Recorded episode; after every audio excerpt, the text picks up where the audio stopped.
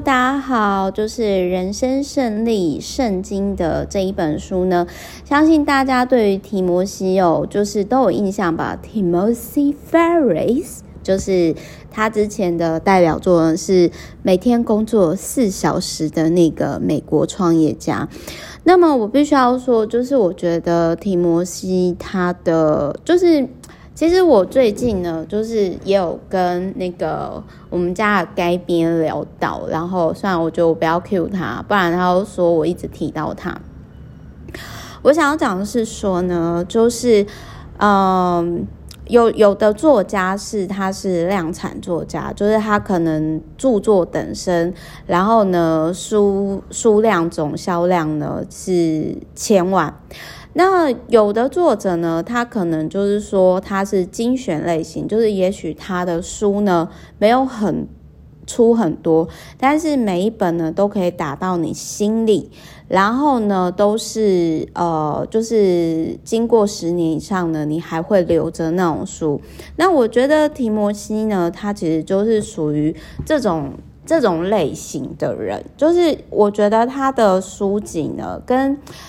其实我觉得他跟那个古力伯啊，就是三千元开始的自主人生啊。我先讲一下提摩西，我是后来才知道他。但是古力伯呢，其实我是从大学到就是高中那个时候，其实就开始知道布洛克，一直追他追到现在就超过十年了。虽然说在台湾呢，其实比较多人知道提摩西，但我个人。的倾向，因为我自己也比较就是佛系啦，所以我是偏鼓励我类型的。呃，我觉得提摩西他就是属于这个人生胜利圣经，我觉得就是说。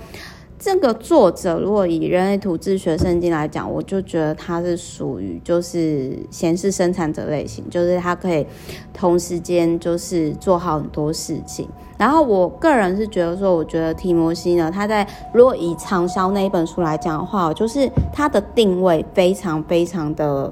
清楚。那而且我觉得他很厉害的是，他会把一件事情，他就是同时放大到最大效益，比如说。这一本书呢，就是提摩西，他其实那时候就是他有投很多新创公司，然后呢，他在投资新创公司的时候，这过程当中除了新创的老板，同时他也会认识很多不同领域的投资人，然后他或者是说他在各个领域认识很厉害的老板，然后他就去请教这些老板。那所以这一本书的诞生，就是他跟一百位不同领域的世界强者学习健康、财富跟人生智慧。那我其实因为 Meta 其实也是常会跟不同领域的朋友聊天嘛，然后我那时候就觉得说，哦，我觉得我真的觉得提摩西就是 Ferris 真的是很厉害，就是。呃，他其实就是说，在访谈他的朋友当中，同时他更成长、更进步。然后呢，同时他又出了这本书，而这本书的出版呢，又可以帮他那些朋友宣传。然后同时呢，他其实就是也可以提升自己的个人品牌专业度以及曝光度。这根本是超过双赢，这是三赢以上诶。所以，但是话又说回来，他的这些朋友呢，会那么厉害，也愿意花时间见他，让他采访。同时，本身也是因为 Ferris 他自己也是有个两把刷子的人，所以呢，我觉得人脉是这样的，就是你今天呢，你要成为一个咖，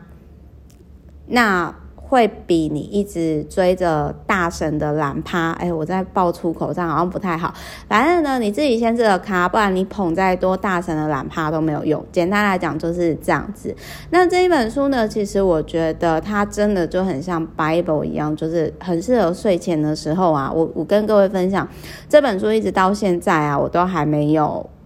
我都还没有看完。然后就是，但是它就是我睡前的时候，我就会在床头啊翻一下。然后我跟各位分享，因为这本书呢很厚，然后它超适合就是压泡面的，所以我我觉得它很适合，就是你睡前的时候呢，然后你就翻个一两页哦哦，财务上哦，这个人诶，这个老板是谁？他讲这句话，然后再去查他们公司。我觉得这本书可以这样子参考使用。那另外我想讲一下，就是说。某些程度上，我很认同是，如果你今天你想要过某一种生活，那就尽可能让你的生活圈是充满那样的人。比如说，你今天要早起，你最好让你周遭充满成型人啊，不论你是看书，不论你是上课，加入某些社群的群里，比如说 Meta 之前某一段时间呢，想要改变人生，然后我就去参加跑步团，而事实上我的人生真的就改变了啦，就是因为我跟